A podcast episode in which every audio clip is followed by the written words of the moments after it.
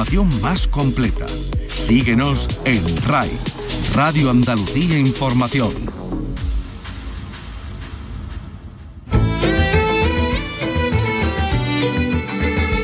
En RAI, Andalucía es cultura. Con Antonio Catón. Buenas tardes. Rafael vuelve este viernes a cantar en la Plaza de España de Sevilla, donde actuó hace mucho tiempo. Casi 60 años después, más sabio que nunca, nos ha concedido unos minutos para charlar.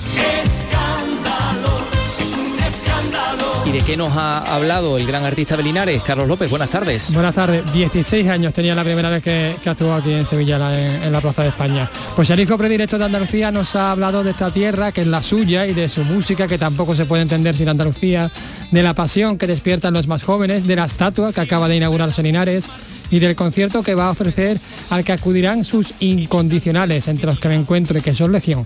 Vendrán de todos los puntos de España. Enseguida lo escuchamos. a este amor entre penumbras que es más fuerte que un volcán. Dentro de nada, pero tenemos más cosas. En Gibraltar se ha producido un descubrimiento fascinante, una cavidad dentro del peñón, una cavidad dentro de una cueva habitada por neandertales que ha estado sellada 40.000 años. Se sospecha que, con mucho fundamento además, en cuanto comiencen las excavaciones vamos a encontrar más información sobre esos homínidos misteriosos que llevamos en nuestros propios genes. Clive Finlayson, el director del Museo de Gibraltar, lidera este proyecto. Estamos en el techo de la cueva y esta caverna tiene, esta cámara tiene 13 metros de largo. Conforme bajemos, la cueva se va a ser más amplia. Entonces, esto puede ser una cueva enorme. Vamos a escuchar a Miguel Ríos en la presentación de los conciertos que va a ofrecer en su Granada natal en octubre y hemos acudido también a la presentación del nuevo musical que llegará en noviembre al Teatro Belsojo de Málaga y que protagoniza de nuevo Antonio Bandera. Se trata de Company. Hoy nos han regalado un pequeño ensayo. Hemos estado en la premier en Sevilla de las leyes de la frontera. Hemos hablado con el director Daniel Monzón, el protagonista Marco Ruiz y los Derby Motoreta que le ponen música. Y hoy se ha presentado la Feria de Artes Escénicas de Palma del Río y hay más detalles. Esto en un programa que realiza Ángel Rodríguez y produce Teresa Saiz. Andalucía es cultura con Antonio Catoni. Soy aquel que cada noche te persigue. Yo soy aquel que por quererte ya no vive. El que te espera, el que te sueña, el que quisiera ser dueño de tu amor, de tu amor. Está Carlos, yo soy aquel y luego yo sigo siendo aquel. Efectivamente. Es un- como una especie de remake de este temazo que fue uno de los primeros Una de los part two, grandes de- éxitos. Sí, señor. Bueno, pues hemos hablado con, con Rafael, que va a estar este viernes en Icónica Fest en Sevilla, ese festival boutique que se está Mm, celebrando ya en la viernes Plaza y de el España. sábado. Viernes y sábado, efectivamente. Y con tal motivo hemos podido grabarle una entrevista. Hemos charlado un ratito con él que yo todavía no me lo creo. Sí, ¿y tú qué sensación has tenido? Pues maravillosa. Estoy todavía en una nube. Pues nada, no se pierdan estos, estos minutos de charla con el gran Rafael Martos, con Rafael. Yo estoy aquí, aquí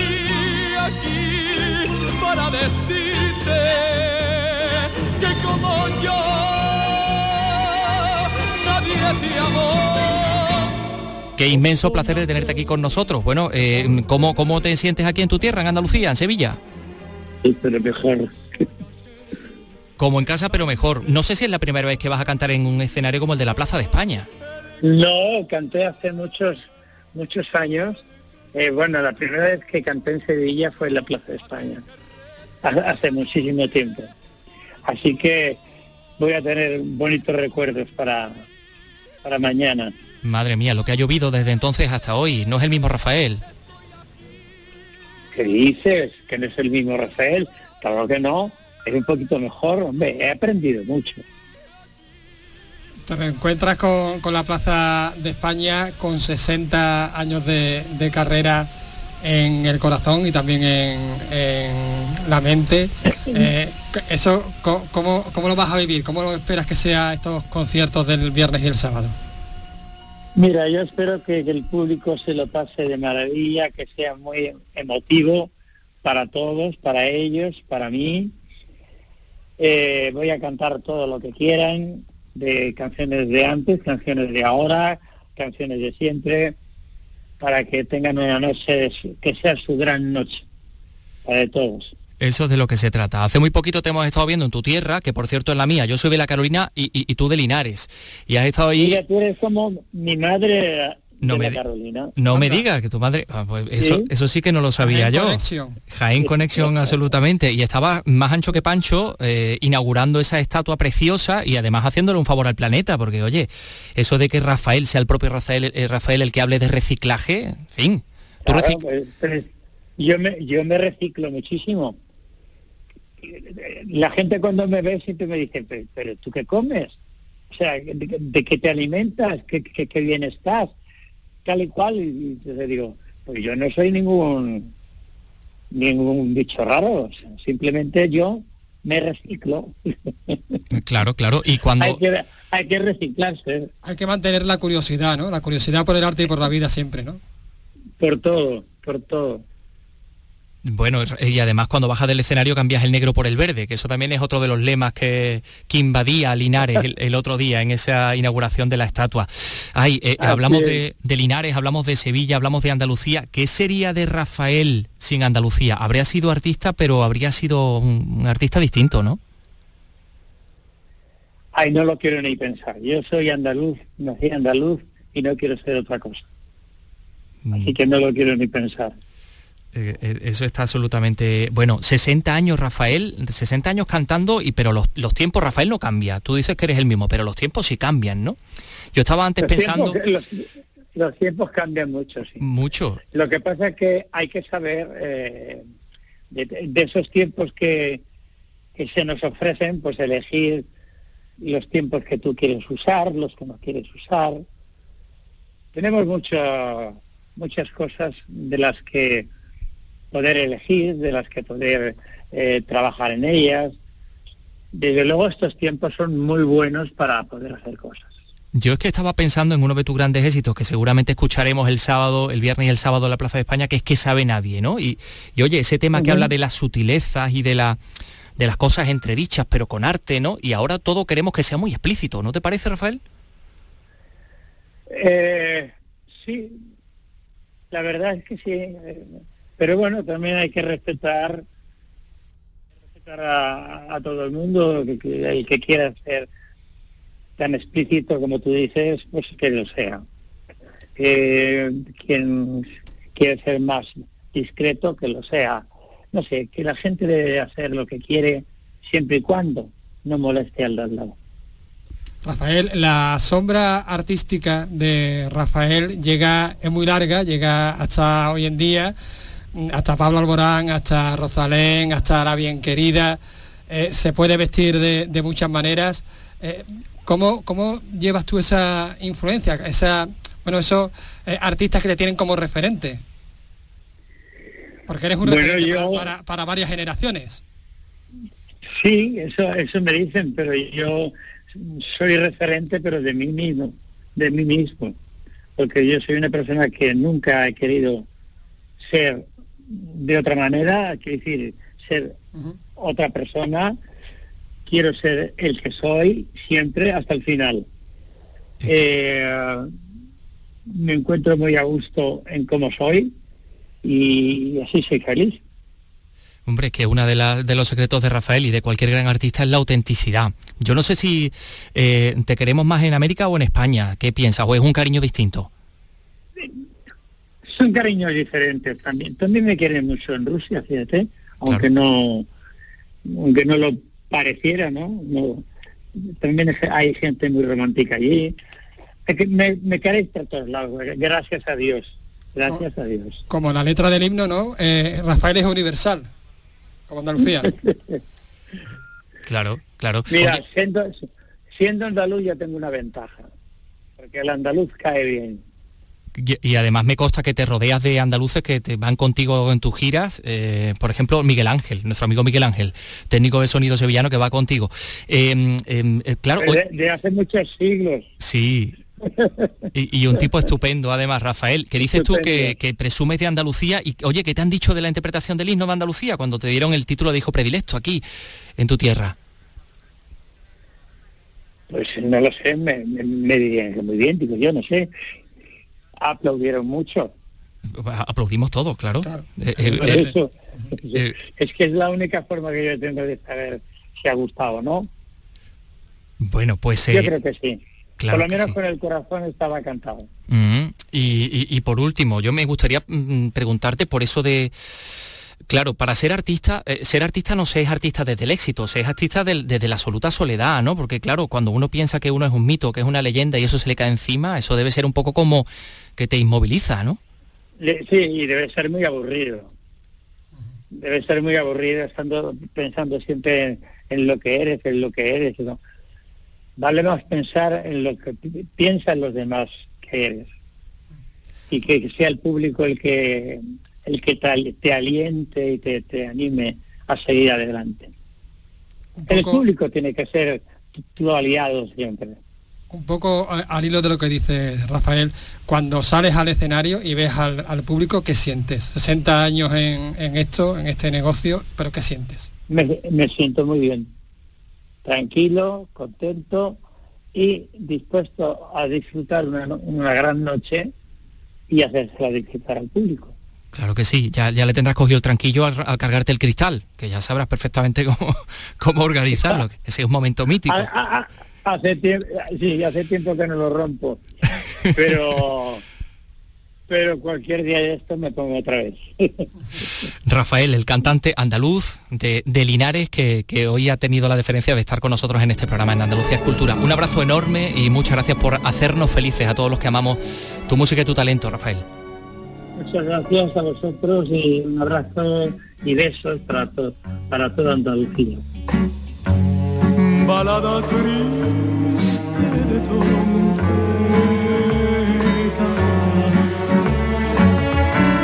por un pasado que murió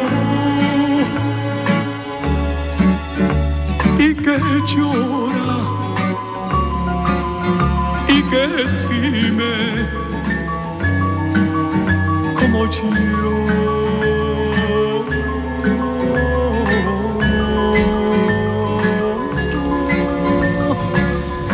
Bueno, eh, Carlos, pues ahí está la entrevista a Rafael. Te veo muy emocionado con la balada triste de trompeta, igual que a Vicky, soy rafaelista, soy rafaelista muy de la balada triste de trompeta. Sí, muy de la iglesia. Bueno, claro. Bueno, pues eh, antes de que Vicky nos cuente, mm, nos dé más detalles de la feria de escénica de Palma del Río, tenemos que hablar de otro, de otro gran andaluz con resonancia en todo el mundo entero, que es Antonio Banderas, que vuelve a partir del 17 de noviembre a su Teatro Belsojo en un nuevo musical que es Company y él va a ser Bobby, el solterón de oro de esta comedia musical que él va a dirigir, va a protagonizar, que cuenta con 30 músicos, que cuenta con un reparto de las primeras figuras de la escena musical española. Ya hoy salen a la venta las entradas y hoy nos han regalado a nosotros, a los, a los previstas de esta casa y a todos los previstas que hemos acudido a esa presentación, un poquito del ensayo de Company. O sea que Mati Pola, nuestra compañera de Málaga, ha sido una privilegiada. Mati, cuéntanos. Si deseo sonreír.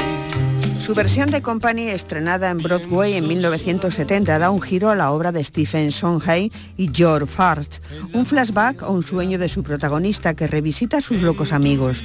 Muy complicado y a la vez muy simple, el metateatro. Queremos eh, que, a pesar de ser sofisticado, tenga un sabor teatral. Para nosotros eso es muy importante.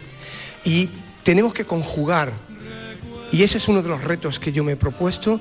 Tengo que conjugar con la compañía esa sofisticación con algo absolutamente simple, que podría ser un teatro hecho por niños. Banderas destaca la calidad de Company de manera que él no sea necesario siempre, al igual que ya ha ocurrido con A Chorus Line que se estrena en Madrid el 8 de octubre, una calidad de la que hemos sido testigos en este ensayo.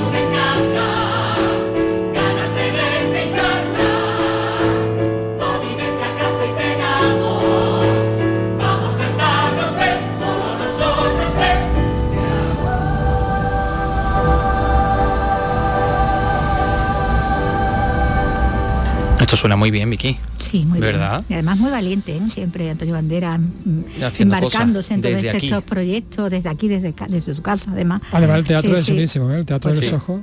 Está muy bien, ha sido un auténtico acierto y a Chorus Line en Madrid y aquí en, en noviembre, pues Company. Eh, ¿Habrá teatro musical en la Feria de Palma del Río? Mira, es muy variado la, la programación este año, que va desde el teatro de texto a, al circo pasando por los títeres, pero ah. musical, musical me parece que no. Igual no, ¿no? Pero hay un montón de cosas que hoy se han presentado en Sevilla. Sí, sí, son 19 propuestas escénicas, además de, bueno, de todos esos, esos foros también de, debate, de participación, en el que se comparten proyectos, en el que entran en, en colaboración también para muchos de ellos, ¿no? De unas compañías y de otras.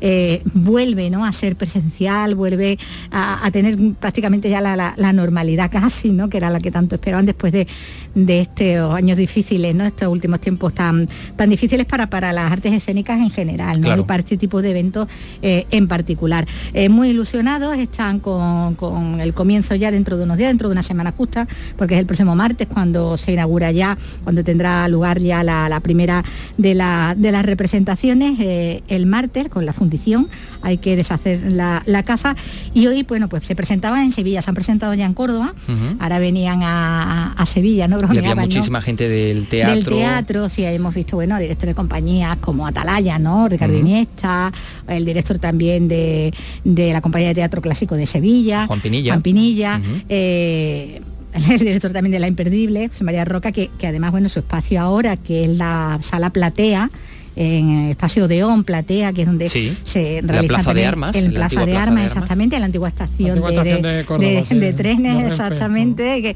eh, que, bueno, que además queda decorada hasta utilizando uno de los vagones de Renfe, que sería la, el bar, ¿no? La barra de, de bar es un antiguo vagón de, eh, de tren. Eh, bueno, pues como decía, bueno, ha sido el anfitrión para esta presentación de esta edición, en la que, como decimos, está puesta pues muchas ilusiones y, con un contenido como resume ¿no? el director del festival, Ramón López. Reafirmando la apuesta por la exhibición con una programación, creemos, estamos convencidos, de calidad, plural y diversa, tanto en géneros y tendencias y artistas, mayoritariamente de producción andaluza.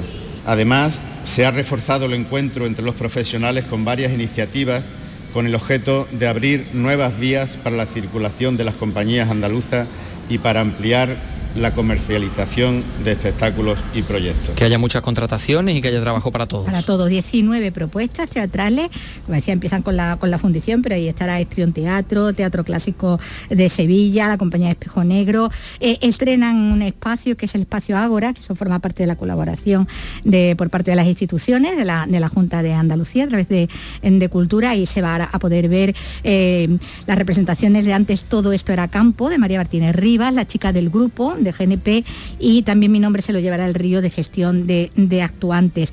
Finalizará, pondrá la clausura la Odisea de Magallanes Elcano a cargo de la compañía Teatro Clásico de Sevilla ya el viernes el día 8 y bueno, como decía, con toda, con toda ilusión y y bueno, eh, apostando por esa colaboración que decíamos, por esa unidad de lo que es las artes escénicas que está muy bien expresada en el cartel de este año. que el cartel es así un poquito anuncio Benetton, pero la verdad que es, muy bonito. ¿eh? Son unas manos que de tienen diferentes razas, de exactamente, sí, bueno, incluso con una con vitíligo también, ¿no? Ah, pues una de, de, las manos eh, y, que bueno, tienen esa, esa postura, ¿no? Como de, estar danzando, ¿no? También un poco nos llevan hasta, hasta la danza. Hablaba del cartel también el director. Manos que se agarran, manos en movimiento, manos de danza, manos diferentes, pero en realidad la única manera de que salgamos adelante de la mejor manera posible. Todos unidos, con criterios diferentes, pero todos para adelante.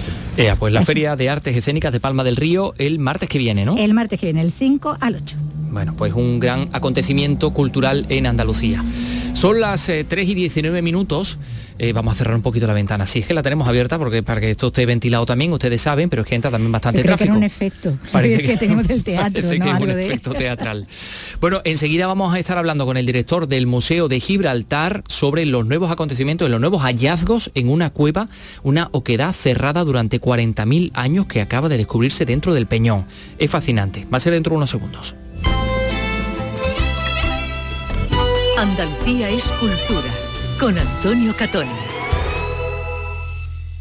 Los principales contenidos informativos de cada provincia de Andalucía están en Nocturno en RAI. Las mejores entrevistas de actualidad las tienes en el programa Resumen de la Medianoche. Con los protagonistas de cada día porque son noticia. De lunes a viernes en la medianoche, Nocturno en RAI. Andalucía en local. Con Beatriz Rodríguez.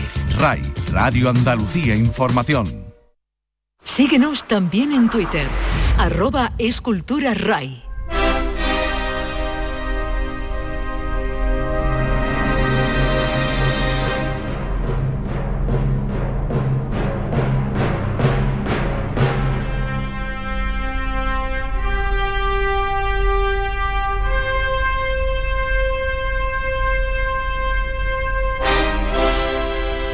En Gibraltar se ha producido un descubrimiento apasionante. Se ha descubierto una cámara que podría aportarnos luz, que podría aportarnos más datos acerca de la cultura de los neandertales.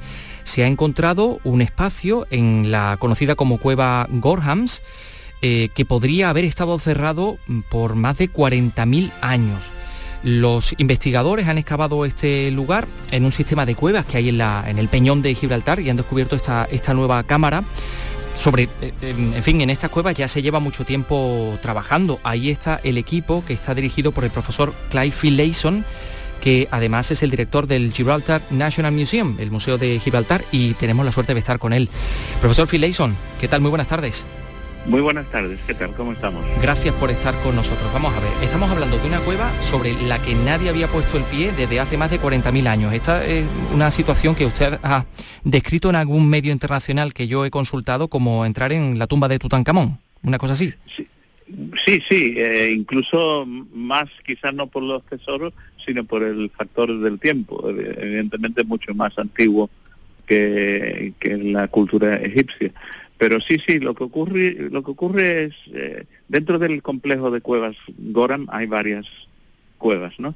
Y esta, la de la vanguardia, que se había llamado, nunca se había excavado en el pasado. Nosotros cuando retomamos la de Goram ya se habían hecho cosas en los años 50, se sabía algo. Y yo tenía mucho interés en, esta otra cueva de, de, investigar. Sabíamos que los neandertales estaban en una cueva a 100 metros de esta, había probabilidad. Y comencé un pequeño proyecto en el 97, ya hace bastante tiempo, pero en el 2012 mm, tomé la decisión, mm, conjuntamente con el equipo, tomamos la decisión de que queríamos... La arena, la arena eh, es como una duna que, que tapa, eh, es como un tapón en, lo que es una cueva antigua marina. Y la parte superior, esta arena tapaba mm, lo que parecía que podría tener mayor extensión, pero claro, al ser depósito arqueológico teníamos que ir muy despacito, tan despacito que hemos tardado nueve años. Pero hemos llegado y, la, verdad es que la sospecha eh, no solo se ha hecho realidad, es que ha superado, eh, la realidad ha superado la sospecha en el sentido de lo que hemos encontrado. Pero claro, eh, esta arena la teníamos fechada en 40, 45 mil años y por tanto, usando simplemente una pura lógica, todo lo que está detrás tiene que ser igual o más antiguo, está claro. Ustedes han descubierto allí dentro huesos de lince, vértebras de una hiena, huesos de buitre, mm, incluso el diente de un niño pequeño, un diente de leche, y, alguna huella concreta de la cultura neandertal. Bueno, vamos a explicar una cosa. En la, cámara que hemos encontrado, la noticia es, vamos, es totalmente novedosa. Ha sido en, hace varias semanas solamente y solo hemos entrado seis personas. Eh, entonces, ha habido muy poco tiempo, no hemos excavado todavía. Eh, lo que hemos, hemos indicado son restos que hemos encontrado simplemente en superficie, que ya nos indica que cuando se empieza a excavar allí puede haber mucho más. El diente del pequeño Neandertal se había encontrado anteriormente por fuera durante las excavaciones para abrir abrir eh, la cámara esta. Bueno, que no sabíamos que existía, pero vamos, muy cerca el diente del Neandertal.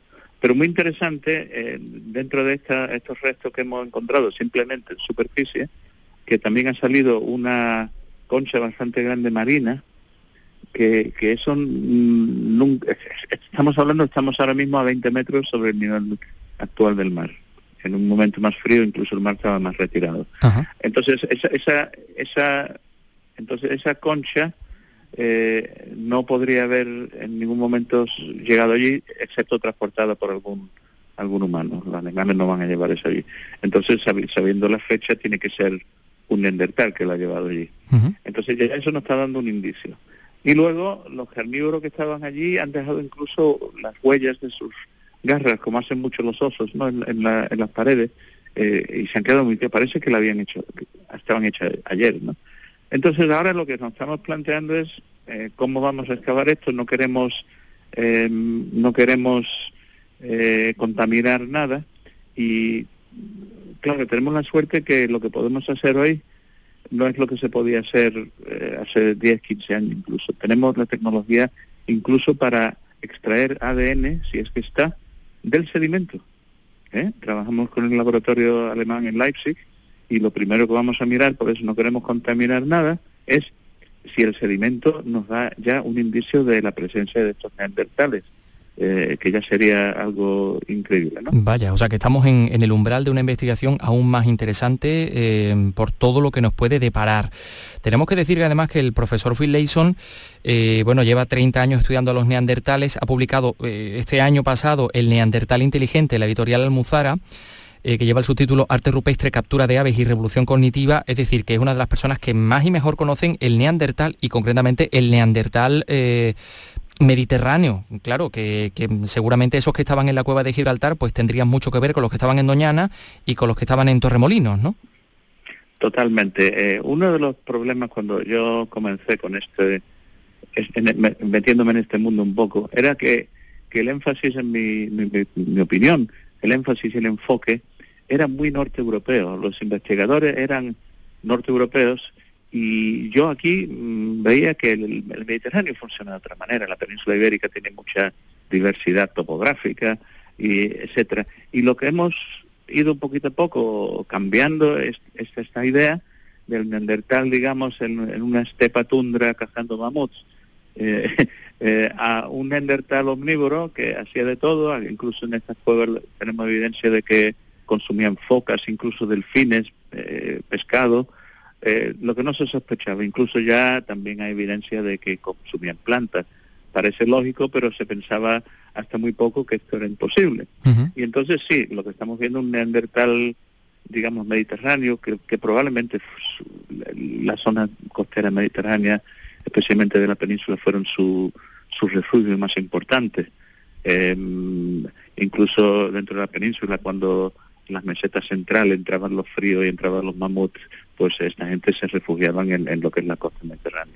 Un neandertal que hablaba, pues, que era inteligente, como usted dice, y que además forma parte de nuestra herencia genética, porque usted y yo tenemos un poquito de neandertal. Sí, yo, yo he hecho la prueba y tengo cerca de un 3% de neandertal. Y entonces, Vaya. Eh, hay un argumento que podría decir eh, que en realidad no se han extinguido totalmente porque perdura la genética. Y una cosa que poca gente conoce es que eh, todo lo que tenemos eh, descendencia euroasiática podemos tener 2, 3, 4% de neandertal. Pero claro, el 2% mío no puede, no necesariamente es igual que el tuyo, si se puede hablar de tú, claro. y, o de la otra persona. Entonces, puede quedar mm, hasta 20, 25, a algunas personas han sugerido hasta el 40% de, de la genética neandertal flotando por ahí todavía. Ya, ya, ya. Bueno, no, usted no se preocupe, profesor Finlayson, porque entre neandertales nos podemos, nos podemos tutear. ¿eh? Exactamente. bueno, aquí hay una historia que me parece fascinante, que ustedes sospechan, solo sospechan, que ese diente de niño y esos mm, huesos de hiena podrían estar relacionados. Ustedes tienen la hipótesis de que las hienas cogieron al niño, se lo llevaron y se lo comieron en la cueva. Sí, porque la zona donde estamos, donde hemos encontrado el diente, eh, es, la, es la parte superior de la cueva, el espacio es relativamente reducido, y no tenemos evidencia de ocupación neandertal. Mm, mm, ¿Qué es esa evidencia en otros lugares? Pues eh, en otras partes de la cueva encontramos sus hogares, eh, huesos que han estado consumiendo con cortes, eh, las herramientas líticas que usan, etcétera, etcétera. En esta parte de la cueva, nada, solamente restos de hiena. Y entonces la hipótesis que estamos barajando estamos buscando por si sale más del niño o de otros neandertales, es que sí, que este niño que calculamos por el diente, que tenía cuatro años, eh, lo arrastró una hiena allí a su cubierto. Bien, bien. Eh, nos da un poco también la idea de, de, lo dura que sería la vida eh, pensamos siempre en el Neandertal como cazador, pero no como presa, ¿no? Bueno, pues todo esto lo vamos a ir descubriendo. No sé, eh, hay, hay una fecha de comienzo de, de, esa, en fin, de esa excavación, de esa investigación. ¿Cuándo podremos conocer más cosas de lo que hay en esa, en esa auténtica cápsula de tiempo? Bueno, nosotros la idea nuestra es, eh, tenemos la suerte, eh, aunque en otros lugares las campañas de excavación son en verano, y aquí también, pero tenemos un equipo pequeño eh, dentro del museo. Eh, la cueva tenemos la suerte, está solo a unos 15 minutos del museo y el clima aquí abajo, como todos sabemos, mediterráneo, pues los inviernos permiten que se pueda continuar. Entonces la idea nuestra es posiblemente ya de comenzar algo eh, próximamente, desde luego durante el invierno, pero queremos planificarlo bien, ¿no? no, hay, no hay que ir con prisas, pero esa es la idea nuestra. Entonces, ¿cuándo podemos encontrar algo? Pues puede ser el primer día o podemos estar esperando hasta el final. Eso no sabemos. En cualquier caso nosotros vamos a estar lo claro, perdón, lo claro, perdona, que es que como estamos en el techo de la cueva y esta caverna tiene, esta cámara tiene 13 metros de largo, conforme bajemos la cueva se va a ser más amplia, entonces esto puede ser una cueva enorme. Bueno, vamos a ver qué pasa con todo esto. Estaremos pendientes de la información que, que ustedes nos proporcionen. Profesor Clayfield Layson, director del Museo de Gibraltar. Muchas gracias por estar con nosotros. Un placer. Gracias a ustedes. Y también en el ámbito del patrimonio, Jaén ha recuperado uno de los edificios singulares de su casco histórico, los Baños del Naranjo, situados en la puerta de la Judería. Y bueno, se han rehabilitado para convertirlos en un centro cultural. Susana Aguilar nos da más detalles en Jaén. Adelante. Los Baños del Naranjo están en el edificio municipal más antiguo de la ciudad. Tras su restauración han quedado visibles junto a parte del edificio del siglo XI. Sus restos estaban integrados en las carnicerías públicas. En 1986, al iniciarse unas obras de acondicionamiento, el arquitecto Luis Verges dio a conocer al público la existencia de un baño árabe que albergó un jamán islámico. Manuel López es el arquitecto director de la obra de rehabilitación. Tenemos un lienzo, eso que permanece casi como estaba en su momento, es decir, más degregado, con más elementos añadidos, porque claro, en mil años hay muchas posibilidades, de meter un palo, una caña, un madero, hacer un agujero para poder no sé cuántos yesos que habíamos, hemos quitado muchos yesos porque queda eso y quedan las dos bóvedas de media naranja, que es donde estaba la sala caliente. Mil años después, los baños del Naranjo conservan su uso público y se convierten en un espacio expositivo y cultural para la ciudad. Andalucía es cultura, con Antonio Catón. Los toros te los cuenta Carrusel Taurino en Radio Andalucía Información. Feria de San Miguel de Sevilla. Sigue en directo este miércoles, desde la Plaza de Toros de la Maestranza, la corrida de toros en la que Antonio Ferrera, Miguel Ángel Pereira y Daniel Luque lidiarán reses de la ganadería de Fuente Imbro. Carrusel Taurino con Juan Ramón Romero este miércoles desde las 6 menos 10 de la tarde. RAI, Radio Andalucía Información. Síguenos también en Twitter, arroba escultura RAI.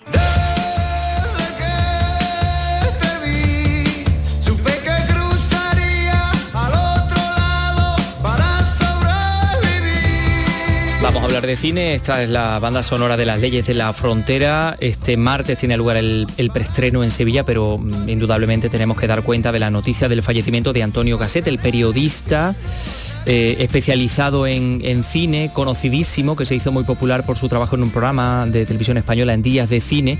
Vicky Román, tú concibiste con él en un festival iberoamericano de Huelva. él era jurado en, esa, en aquella edición, hace ya de eso ya bastantes años. Eh, presidía, creo, el jurado en esa, en esa ocasión. Y, bueno, estaba, era muy, muy popular por, esa, por esos días, precisamente por este programa emblemático de Días de Cine, donde, bueno, eh, hacía famosa esas entradillas, sobre todo las despedidas. Sí porque siempre emplazaba a las inspectivas horas en las que volveremos a encontrarnos. Sí, sí, porque, daba caña a los programadores. Exactamente, porque siempre tocaba unas horas en, verdad bastante, bastante y los pasos también, los pasos a también, también los de publicidad que también le daban bastante corajito. De hecho, de hecho mucha gente lo recuerda precisamente por sus pasos a publicidad que eran eh, memorables. Bueno, pues descanse en paz el periodista Antonio Gasset. Derby Motoreta Burrito Cachimba.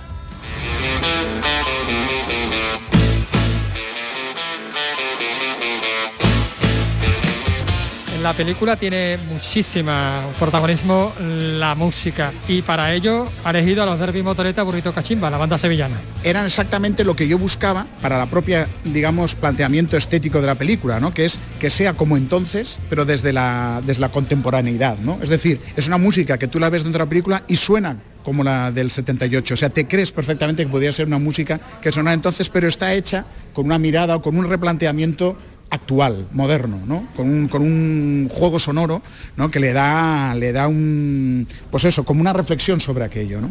Le acaba de conferir una potencia, una potencia kinky.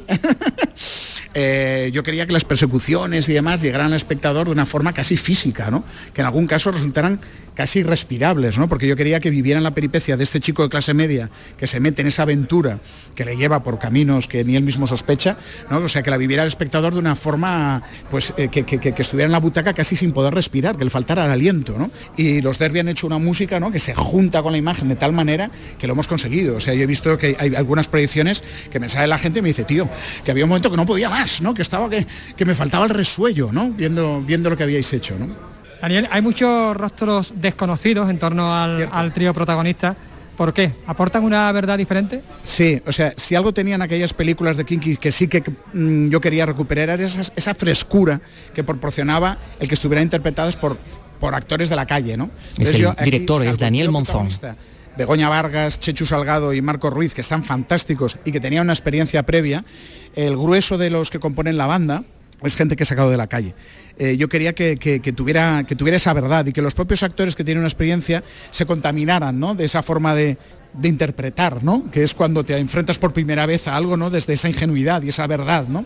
Que tú aportas, ¿no? Y quería, quería recuperar ese sabor, ¿no? De aquellas películas, ¿no? De perros callejeros y demás a, las leyes de la frontera.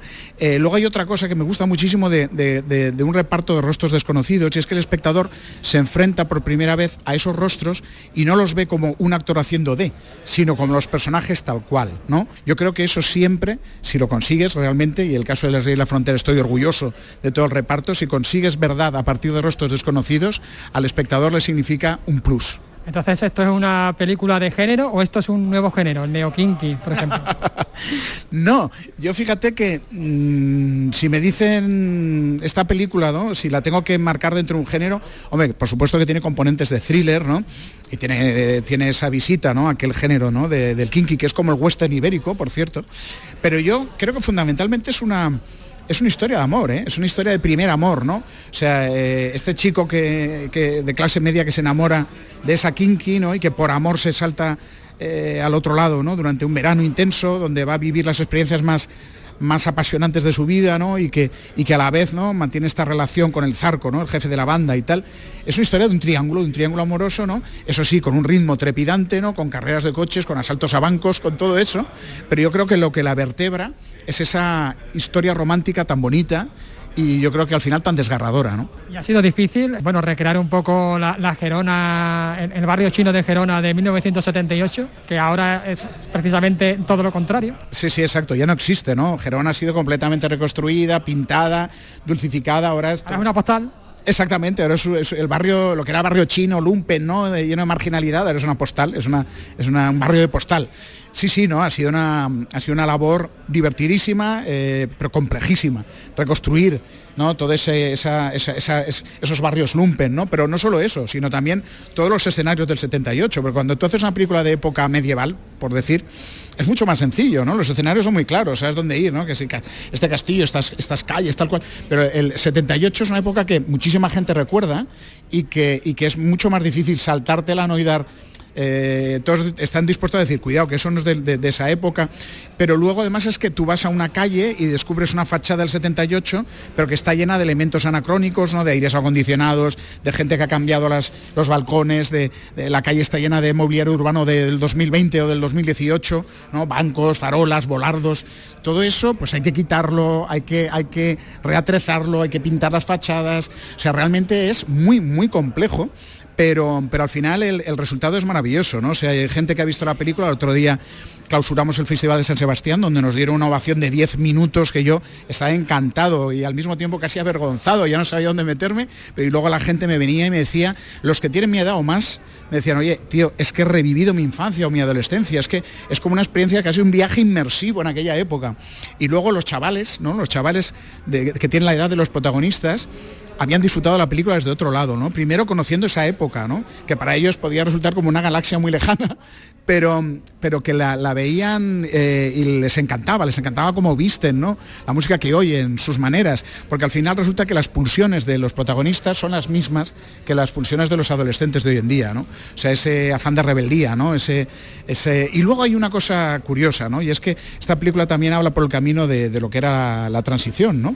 Y de que tenía dos caras, ¿no? La cara A del Era pues la del chico de clase media. La, que, la de la celebración de la democracia, de la libertad, de la esperanza, y la cara B era la de todos esos kinkis, ¿no? Las familias, ¿no? De gente que se iba a las grandes ciudades y se arracimaban los arrabales esperando encontrar trabajo y no lo encontraba, cuyos hijos veían desde la barrera que había otra gente que estaba celebrando una fiesta, ¿no? Que es esto de la transición y la democracia, porque nosotros no participamos. Entonces estos eh, se tomaban la fiesta por su mano, ¿no? O sea, cogían, robaban farmacias, ¿no? Robaban bancos, robaban coches, porque ¿por qué no iban a disfrutar también ellos de, de aquello que supuestamente, ¿no? Todo el mundo estaba eh, disfrutando, ¿no? Para que esta gente pues vivía muy deprisa y también moría muy deprisa. Y ya la última pregunta, ¿cómo se condensa la novela de cerca, que tiene como dos partes muy marcadas, muy claras, ¿no? en hora y media, o en dos horas?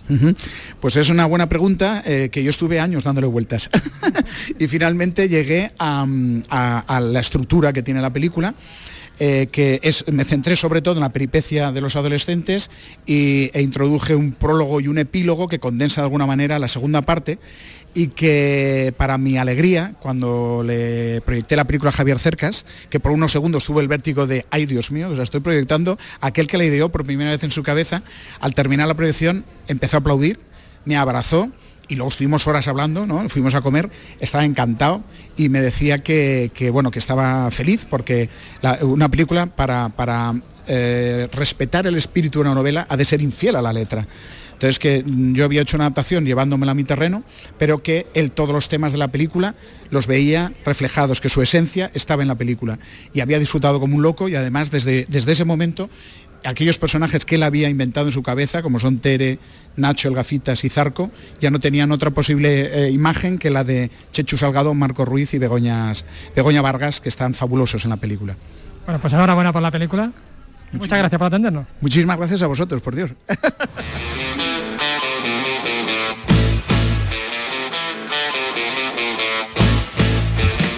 uno de sus protagonistas también, a Marco Ruiz. Bueno, el que se haya leído la novela de cercas ya sabe de qué va la cosa, pero bueno, el, el, chico que cruza la frontera. Eso es, el chico que cruza la frontera, el chico que, que está en, la época de la adolescencia y se, se, conoce de sí mismo, que se enamora de Tere y vive ese verano de su vida que, que va a ser el mejor momento y más, más intenso de, la vida de, Nacho Cañas. Bueno, tú eres muy joven. 22 ¿no? años. Qué vergüenza, 22 años. Es decir, no has conocido otra etapa que no sean con móviles y con, y con tablets y tal. Y estamos representando una época que aunque cercana en el tiempo, es radicalmente distinta es una época muy lejana para nosotros, pero como actores también es muy cercana por lo cinematográficamente, por lo cinematográfica que es, ¿no? El vestuario, la banda sonora, los colores, todas las películas, ya no solo del cine español, el cine kinky que, que nos documentamos antes de rodar la película, sino por ejemplo las películas de Coppola, de Rumble Fish, Rebeldes, todas estas películas de, adolescentes que cruzan las fronteras que tengan que cruzar. De todas maneras, eh, cual, cualquier cine toda esta época es atractivo para nosotros, así que todos los actores que nosotros admiramos y de, y de cine que hemos mamado, pues lo ponemos ahí de alguna manera en, en nuestros trabajos. Este cine kinky, al final de los años 70, principios de los 80, era un poco autorreferencial y bueno, lo, lo protagonizaban en muchos casos lo, los propios kinkis, los propios delincuentes. Eso ¿Tú te has eh, inspirado en alguno de ellos? No, de todas eh, sí que es verdad que eh, siempre es útil saber la, uno, la película y la historia que va a contar, pero mi personaje no era el que más iba a identificarse con estos, porque realmente es una historia y un mundo que me iban a contar mis propios compañeros como se la cuenta cuentan a, Nacho, ¿no? Cuando cruza la frontera, porque él no pertenece a este mundo realmente. ¿Esto es una historia de amor sobre todas las cosas? Es una historia de amor, una, historia de, amistad y una historia de querer vivir, ¿no? Buscar eh, las razones por las que nos levantamos de la cama, porque, por ejemplo, Nacho tiene que enfrentarse a esto. Está en un momento en el que realmente no está a gusto con su familia, no está a gusto con sus amigos en el instituto y conocer a Tere, enamorarse de ella y conocer al Zarco es un poco su escapada de esta situación cruda que tiene, así que lucha por querer vivir, conocerse a sí mismo, destruir lo aprendido y saber quién es.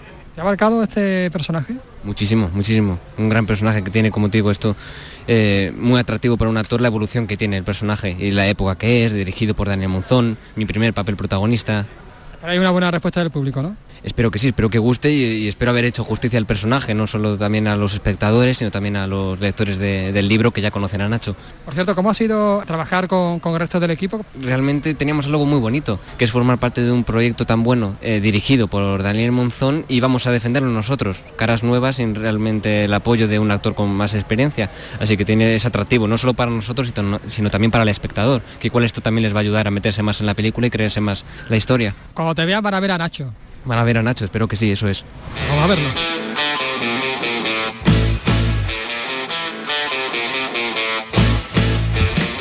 Seguimos hablando con la banda más callejera, con los Derby Motoreta Burrito Cachimba, que le acaban de poner banda sonora, sí, exactamente, banda sonora a la última película de Daniel Monzón. Ellos acaban de cruzar la frontera. Sí, la hemos cruzado y además hemos, hemos cargado con varias varios paquetes de contrabando. Venimos con, con el borrico lleno un poquito volver a, los orígenes, ¿no? Sí, claro. Pasa que lo primero que tiene que hacer una banda sonora es plegarse un poco a la película, entonces tampoco tenía sentido estar haciendo como nosotros habitualmente intentamos hacer la música que nos corresponde como época, 2020-2021. Entonces, estilísticamente queríamos desde el principio y enfocamos la composición de esa manera, en la cual tanto a nivel estilístico como a nivel de composición no íbamos, no íbamos a hacer un no a estructuras más clásicas o arreglos más, más clásicos a sonidos más clásicos. Entonces toda la banda sonora desde el single Las leyes de la frontera ¿no? Tiene ese enfoque, ¿no? ese, tratamiento de, dar un pasito atrás en el tiempo ¿no? y que las canciones y la música que habíamos compuesto para la película empastaran mucho mejor con la época que al final en 1978. ¿Y cómo ha sido eso de, componer para otra persona? Es decir, no para vosotros, sino para, para la imagen. Pues la verdad que cuando la otra persona es Daniel Monzón, es todo muy, muy ameno y muy divertido y lo hemos pasado de maravilla. ya te digo, nos hemos plegado a las necesidades de la, de la película, pero también Daniel ha hecho mucho hincapié en todo momento en que tuviera nuestro sello, nuestra idiosincrasia, que sonara a nosotros y que eso, que tuviera ese trasfondo de que tú estás viendo la película, está sonando nuestra música, aunque nos estemos adaptando al momento, ¿no? Al, ritmo de la película y a, lo que se está viendo en la pantalla. Daniel Mozón, el director de la película, ha dicho en más de una ocasión que quería que vosotros fueseis los compositores de la banda sonora. Eh, eso da cierta responsabilidad, ¿no? Hombre, la verdad es que sí. Eh, es una responsabilidad muy grande de repente ponerle música a uno de los mejores directores del cine español, ¿no? Pero bueno, venimos ya de meternos en algún que otro fregado, pues estuvimos versionando al camarón, que, no es poco. Así que nos gusta meternos en fregado. y supongo que vayas a continuar metiendo en fregado, ¿no? Ya una vez que, os habéis tirado a la piscina de esta manera. Ya, eh, si no estamos en fregado no sabemos andar. ¿Creéis que os va a influir en vuestros futuros trabajos? Hombre, todos los trabajos que hace uno los vas guardando en la mochila y eso es un bagaje que vas teniendo y que luego de, aunque sea de una manera desde, desde, tu subconsciente, acaba volcándose en tu obra. Eso está claro, vamos, en el camino, el camino queda siempre patente en todo lo que hagas en adelante, eso está claro. Y vosotros estáis abiertos también a otras ofertas, ¿no? Cualquier director que haya por ahí. Nosotros cualquier director, Tarantino. un beso, Tarantino. Quentin. Hemos hablado de las composiciones, vamos a hablar también un poquito de las letras. Tú eres el encargado de, la, de las letras. ¿Te hace resultado más difícil o más fácil? Pues igual que siempre, la verdad que en esto bueno, me, pedía otra, tenía otras necesidades, sobre todo en cuanto a la, canción principal, pues era de, la idea era transmitir el alma de la, de la canción, el aire que se respira, pero sin hacer tampoco spoiler y sin tampoco contarte de qué va la película. Entonces en ese sentido, pues como siempre lo he disfrutado muchísimo, la verdad. Además que mm, yo plasmo un poco las letras, pero que, me, que recibo ayuda de gringo de los compañeros, lo voy modificando, que también es un trabajo consultivo eso. Sin hacer spoiler, ¿cuál es tu tema preferido? Yo creo que la escena, hay una escena de unos 12, 13 minutos que tuvimos que ponerle música a toda esa escena que tiene diferentes atmósferas, diferentes pasajes, pasan diferentes cosas, ¿no? Con persecución incluida. Y yo creo que es la pieza más burra que, que nosotros hemos hecho casi compositivamente hasta la fecha, ¿no? Porque no es una canción, es una composición hecha casi al milímetro con lo que está pasando en, la película, ¿no? Entonces, para mí que yo creo que es la mejor canción que tiene el disco, que tendrá el disco físico. ¿Que se va a editar en vinilo, por cierto? Se editará próximamente en vinilo con temas de Greca, de Smash, del Pelos. En vinilo y en casete, ojo. En casete, para que lo pongas ahí en la fogoneta. Ah, pues queda eso.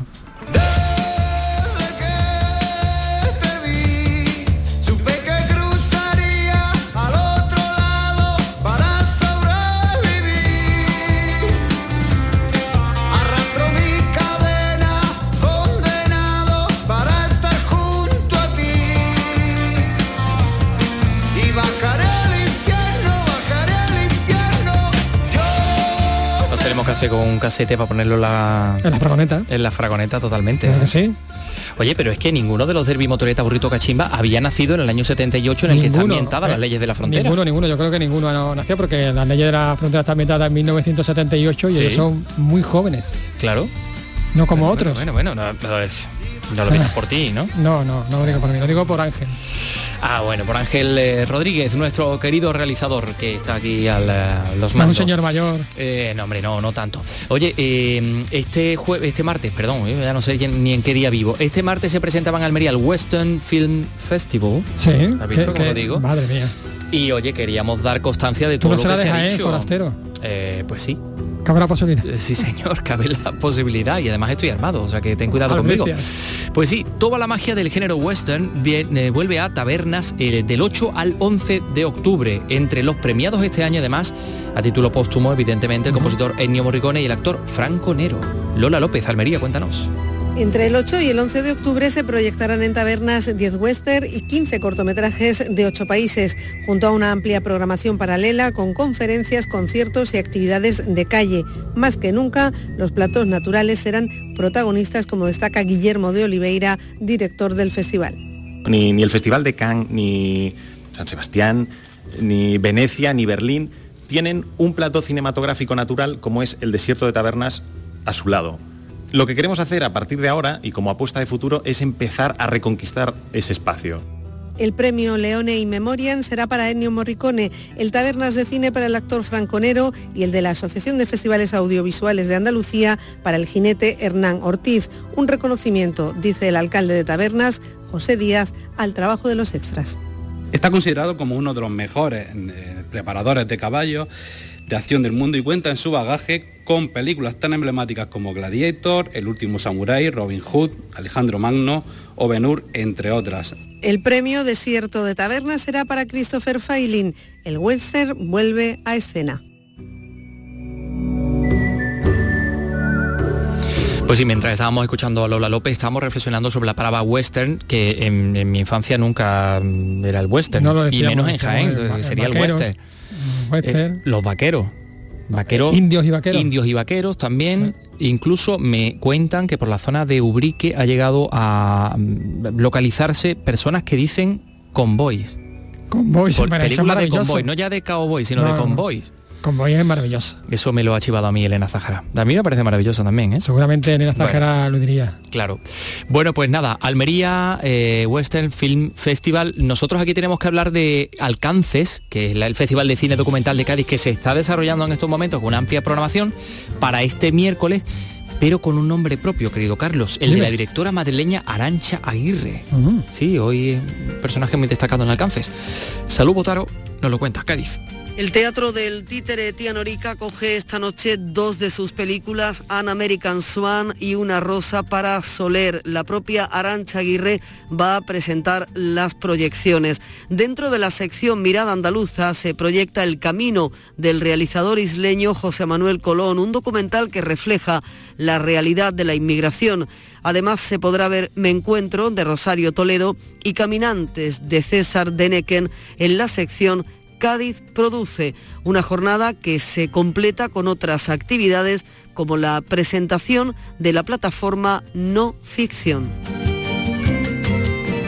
Muchas actividades en Cádiz, en Alcances, eh, en Málaga, el Teatro Cervantes acoge esta noche la clausura de la séptima edición de la Bienal de Arte Flamenco de Málaga y lo hace con la bailadora Manuela Carrasco, la bailadora sevillana que presenta el estreno mundial de su espectáculo Aires de Mujer, en el que debuta su hija Manuela. Es un auténtico espectáculo ver a Manuela Carrasco eh, en, en vivo, ¿no? Y, No la oportunidad, y verla actuando, de- desde luego que sí. María Ibáñez no lo cuenta, Málaga, adelante. La bailadora Manuela Carrasco ha elegido Málaga y su bienal para hacer debutar a su hija en el baile sobre un escenario en un montaje creado expresamente para esta bienal y creado para darle la alternativa a su hija Manuela Carrasco Jr. sobre las tablas. Será la primera vez que la joven actúe ante el público. La cita será a las ocho y media de esta tarde en el Teatro Cervantes y con artistas invitadas como La Macanita y La Tana, al cante Samara Carrasco, al toque Joaquín Amador, su marido o Juan Campello y Antonio Noño. En el programa figuran Seguirilla, Temporera, Ciega y Trilla, Bulería por Soleá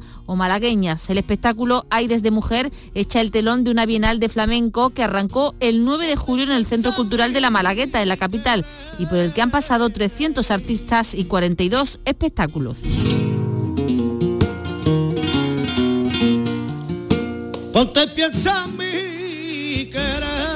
Bueno, hoy también uno de los focos de atención en el día de hoy en Andalucía era la reaparición de Miguel Ríos. Y dirán ustedes, ¿otra vez? Pues sí, Miguel Ríos vuelve a Granada. No es que estemos rememorando uno de sus temas clásicos, es que regresa literalmente con dos conciertos el día 11 y 12 de diciembre.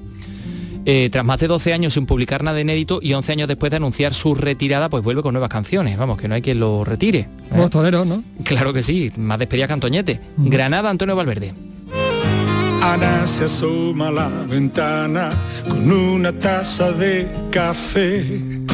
Escuchamos el blues de la tercera edad, un tema del nuevo disco de Miguel Ríos titulado como su gira, Un largo tiempo. Miguel actuará en el Palacio de Congresos de Granada el 11 y el 12 de diciembre. El anuncio ha sido un éxito, como toda la gira. Ha vendido todas las localidades del único concierto que estaba previsto en la ciudad de la Alhambra, la suya, por lo que se ha programado una actuación más en este regreso del cantante de Chauchina a la capital granadina. Miguel ha presentado hoy esa parada en su tierra y ha dicho que aspira a que su gira, hasta ahora en escenarios al aire libre, pase a teatros y a recintos cerrados, con todo el aforo y calidad de sonido. Sitios cerrados, hasta ahora habíamos hecho sitios al aire libre que están muy bien, pero yo creo que este concierto tomará toda su dimensión cuando vayamos a sitios a la italiana, donde el público esté totalmente enfrente y haya eh, una acústica absolutamente diseñada para el sitio. Y el año que viene vamos a seguir haciendo esta gira en teatros durante por lo menos la temporada de primavera antes del verano y yo veremos cómo va la cosa. El cantante ha elogiado al mundo del espectáculo y de la cultura por su comportamiento durante la pandemia y ha agradecido a sus mecenas, que son su público, cómo han recibido sus conciertos y su nuevo disco. Les dejamos disfrutar del blues de la tercera edad. Pero en su corazón suena el blues de la tercera edad,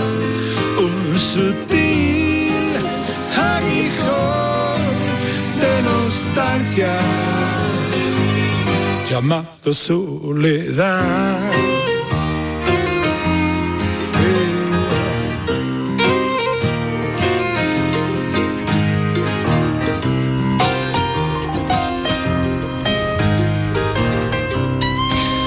Pues mm, que Miguel Ríos eh, vuelve y que nosotros estamos encantados de que, de que esté siempre regalándonos Claro que sí. música. Eh, mañana, eh, querido Carlos, te hablaré de una exposición del fotógrafo argentino Otero sobre los últimos años de Picasso. Él fue testigo de los últimos años de- y del trabajo de creación de Picasso, pero es que no, nos quedamos sin música. Así que mm, tenía un regalo, tenía una sorpresa para ti. Eh, sí, ¿Me porque la luz del miércoles te sienta muy bien, como Lo decía. sé, lo sé, sí, la sí. del martes te sentaba muy bien, que decía Ana Guerra, pero la del miércoles también te sienta A mí Nada más que por eso casi te todos los traigo días. esto. Claro que sí. ¿Te gusta el canca? Sí, Hombre, claro. Hombre, por favor. Para que el canto deje en bragas al silencio, para que en el campo llueva pan, aceite y ajo, para arrojar. El malagueño empezó a cantar eh, cuando se fue a Madrid, vivía en un mini piso, a veces después de los bolos incluso llegaba a dormir en, en un coche. Y bueno, pues 10 años después, mm, ahora se ha mudado a una de las zonas más pijas, al barrio de las letras. Parece que le va muy bien. El barrio de las letras de al Madrid. Canca. Sí, sí, sí, sí, sí. Bueno, pues zona- este domingo, eh, Carlos, el cantautor, vuelve a casa, vuelve aquí a Málaga, al Teatro Cervantes, todo vendido y va a ser Normal, un gustazo normal. escucharlo. Así que nada, nos vamos y le dejamos con el Canca. Mañana regresamos a las 3 de la tarde. Adiós, hasta mañana. para que la verdad sea la para que los besos curen el llanto, para que las canciones sean las banderas ay, para eso canto, para eso canto.